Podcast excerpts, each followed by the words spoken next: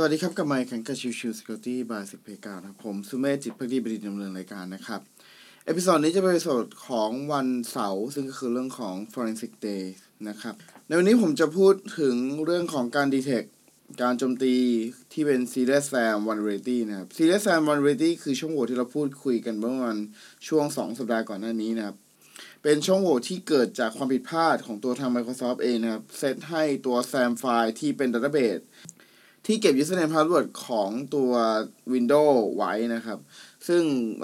โดยปกติเนี่ย มันจะไม่สามารถเข้าถึงได้โดย user ธรรมดาทั่วไป แต่ว่าใน Windows 10 ที่เป็น build เวอร์ชันใหม่กับตัวของ Windows 11 นะครับ ซึ่งกำลังจะออกมาแบบตัวเต็มในเร็วๆนี้เนี่ย พบว่ามีการ configuration ตัวของ SAM ไฟล์ผิดพลาดนะครับทำให้ตัว user ทั่วไปสามารถเข้าไปอ่าน SAM ไฟล์ได้นะครับ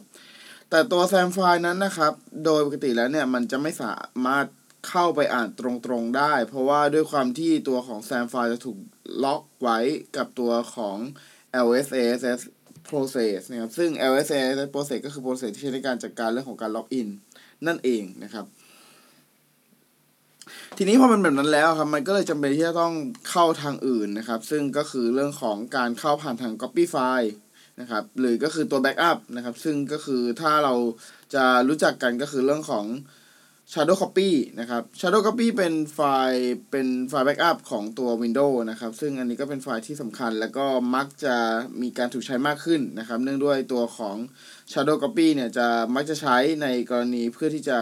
กู้ระบบกลับมา หากถูกโจมตีในลักษณะของที่เป็น ransomware ต่าง ๆ นะครับ ดังนั้นเนี่ยมันเลยกลายเป็นว่าองค์กรหลายองค์กรเนี่ยพยายามจะใช้ Shadow Copy มากขึ้นนั่นเอง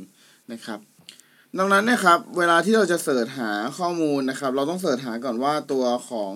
Shadow Copy นั้นมีอยู่ภายในเครื่องไหมนะครับ ก่อนที่จะเสิร์ชต่อไปว่ามีการเข้าถึงตัว SAM Database หรือเปล่า ซึ่งทั้ง 2 ตัวส่วนนี้นะครับ จะเป็นตัวที่บ่งชี้ถึงการพยายามโจมตีของ Serious SAM Vulnerability นั่นเองนะครับ ในส่วนแรกนะครับจะหาตัว log ที่เป็นอีเวนต์การสร้าง Shadow Copy ก่อนนะครับ ก็คือให้หาตัว Event Code 4104 นะครับ 4104 เนี่ยจะเป็น Event Code ของตัว PowerShell นะครับ ที่ใช้ในการสร้างตัวของ Shadow Copy ขึ้นมานะครับ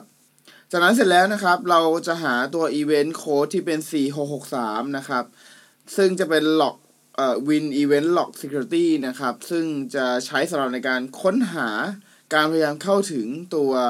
SAM file นะครับ หรือก็คือการพยายามเข้าถึงตัว Object ที่เป็น name ชื่อว่า Windows System 32 config SAM นะครับ หรือ Windows System 32 config system แล้วก็ Windows System config security นะครับ ถ้ามีการพยายามเข้าถึงทั้ง 3 Object นี้นะครับ เอ่อ เป็น Access Success นะครับ